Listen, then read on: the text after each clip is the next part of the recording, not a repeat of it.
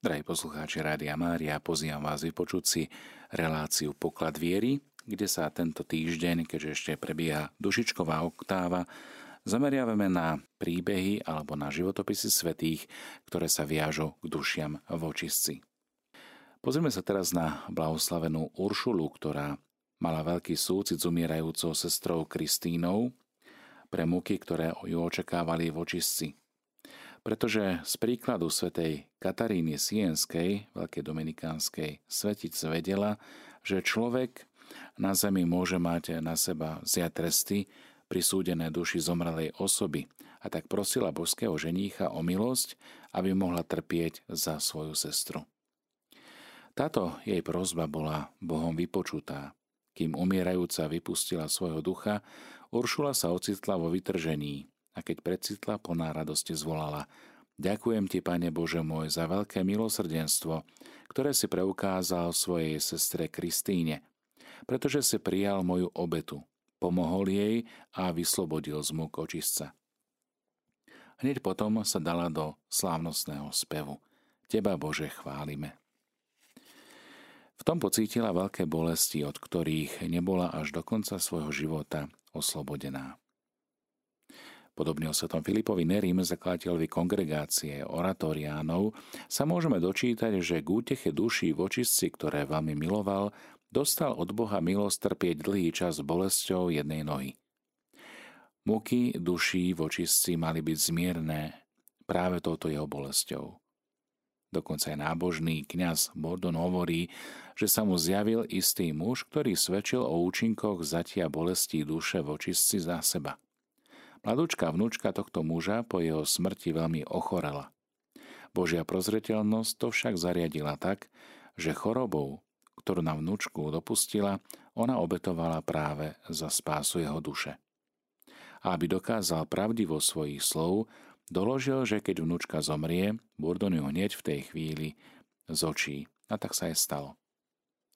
Svetý Tomáš Kempenský, autor štyroch kníh o nasledovaní Ježiša Krista, muž neobyčajne osvietený Duchom Svetým, píše o Svetej Panne, ktorá počas jeho života žila v jeho kraji. Zo životopisu, ktorý o nej svetec napísal, sa dozvedáme, že Lidvína celých 34 rokov trpela nevýslovnými bolestiami. Znášala ich veľmi trpezlivo a často upadala do vytrženia. V nich bola svojím anielom strážnym uvedená do predpeklia – kde uvidela, ako úbohé duše hriešnikov pre mnohých oddeleniach znášajú mnohonásobné a ťažké muky. Spoznala medzi nimi aj veľa svojich príbuzných a priateľov. A toto bolo príčinou, prečo potom nedbala na svoje bolesti, ale popri nich robila aj iné kajúce skutky za ich záchranu. Neprestajne vzývala Boha za tieto duše. Zývala Božie nekonečné milosrdenstvo plakala nad ich preveľkou biedou a tak často a toľko, že keď už nemala svojich slz, ronila krvavé slzy, a to v takom množstve, že sa uschnuté zbierali a ctili ako sveté ostatky.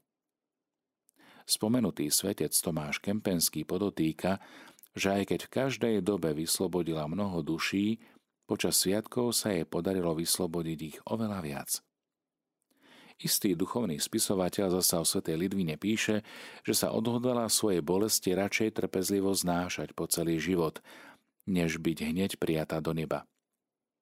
Takto vyslobodila duše svojich známych, rodičov a príbuzných až do 9. stupňa. Nedá sa dostatočne vyjadriť, aké prospešné sú pre duše v skutky milosrdenstva.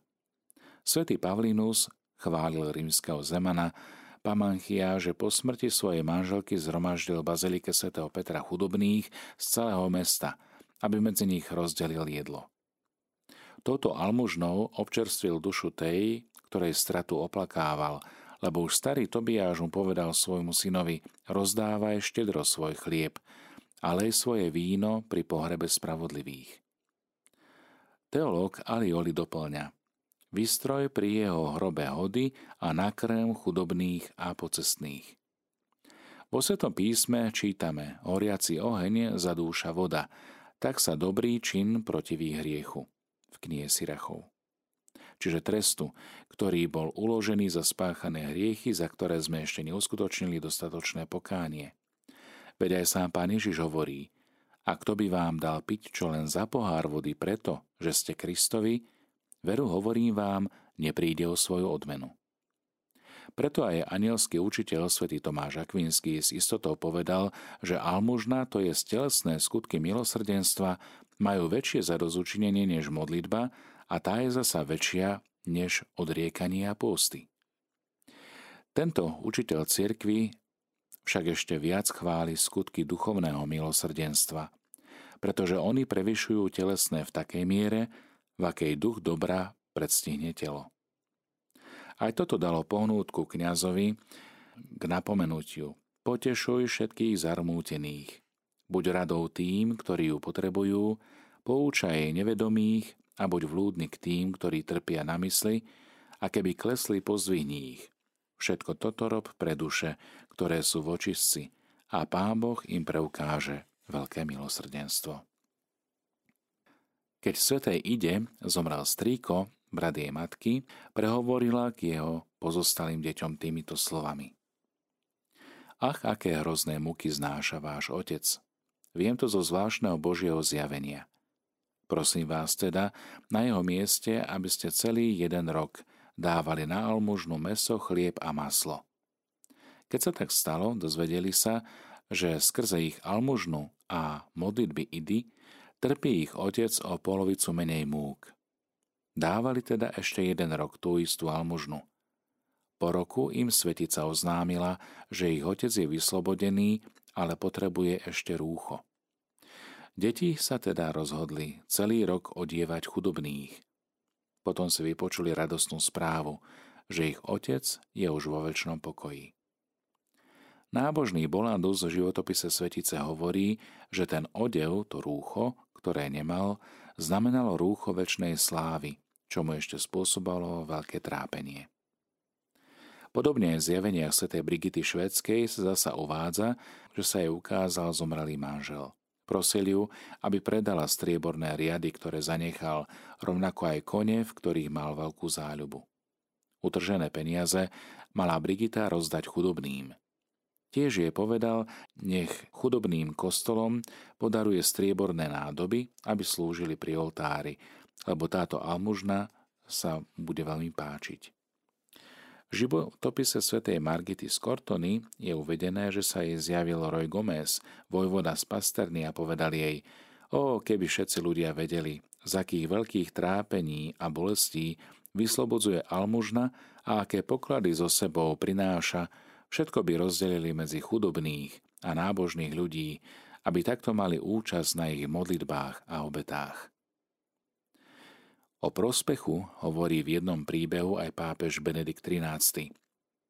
Jednému kazateľovi zomrel otec, zámožný pán, ktorý však dostal dlžný istú sumu Kováčovi za jeho niekoľkoročnú prácu. Po smrti sa zjavil jednému zo svojich verných sluhov. V ruke držal kladivo a kliešte toho kováča ako rožeravené klince. Choď prosím ťa a popros moju manželku, aby za mňa zaplatila dlh, pre ktorý trpím v očistci. Povedal mu.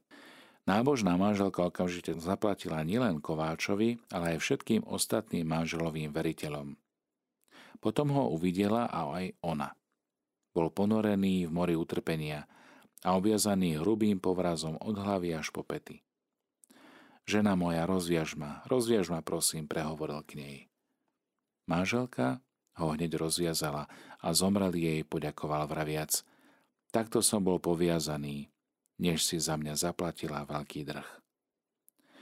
Pápež Benedikt XIII poznamenal, že na základe toho, tohto príbehu nesieme do, do, dokazovať, že duše, duše musia trpieť voči si až dovtedy, kým kto si nezaplatí ich dlh. Takýmto skutkom lásky sú však preukázateľne rýchlejšie ba čo aj hneď vyslobodené. Napokon svätý František Saleský hovorí tiež o udalosti, ktorá sa prihodila počas jeho štúdií v Padove.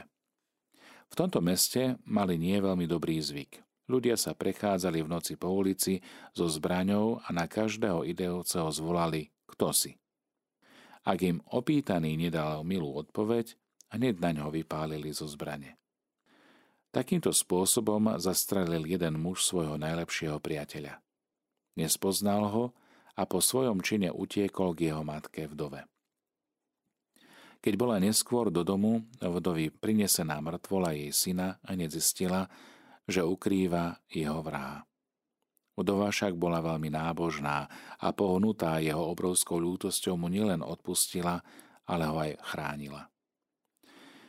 Vdove sa zanedlho zjavil jej syn a povedal jej, že toto jej veľkodušné konanie sa pánu Bohu tak zapáčilo, že mu odpustil všetky tresty očistca, kde by inak musel veľmi dlhý čas trpieť. Páter Mansinus píše o istom Zemanovi, ktorý na Veľký piatok odpustil vrahovi svojho brata kvôli tomu, ktorý v ten deň zomrel z lásky k nám všetkým na kríži. Odpustil mu zo srdca a ubezpečil ho o svojom priateľstve. Zemanovi sa potom zjavil Ježiš a povedal mu, že svojim skutkom vyslobodil duše z aj duše svojho brata, aj dušu svojho otca a prislúbil, že ho na 8. deň pozve na hostinu. Zeman skutočne o 8 dní zomrel. Milí priatelia, tak aspoň toľkoto príbehov zo životopisov svetých, ktoré sa viažu k dušiam v očistci. Akým spôsobom im môžeme pomôcť, vieme veľmi dobre. Sú to skutky milosrdenstva.